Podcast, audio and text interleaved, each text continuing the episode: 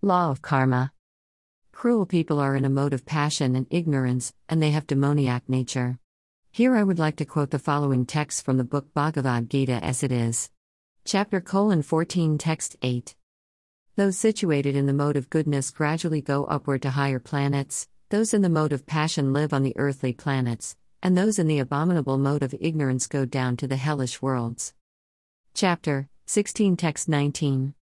Those who are envious and mischievous, who are the lowest among men, I perpetually cast into the ocean of material existence, into various demoniac species of life.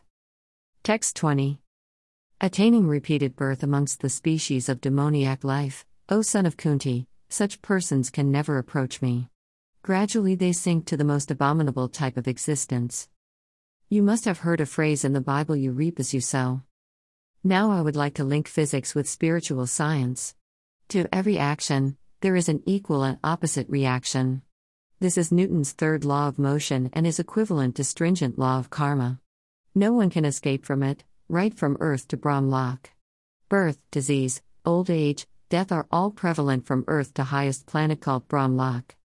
Cruel persons have to face the consequences of bad karma committed by them in this birth and previous births. Why people forget that God Sri Krishna is omnipresent, omnipotent, omniscient? One cannot commit good acts in life without inculcating good moral practices and shunning selfishness. Anything which is good for society is good for you. One cannot do good for others if one remain engrossed in selfishness, self aggrandizement, and exploitation of others. Self sacrifice is necessary to counter selfishness. Society is not in you, but you are in society.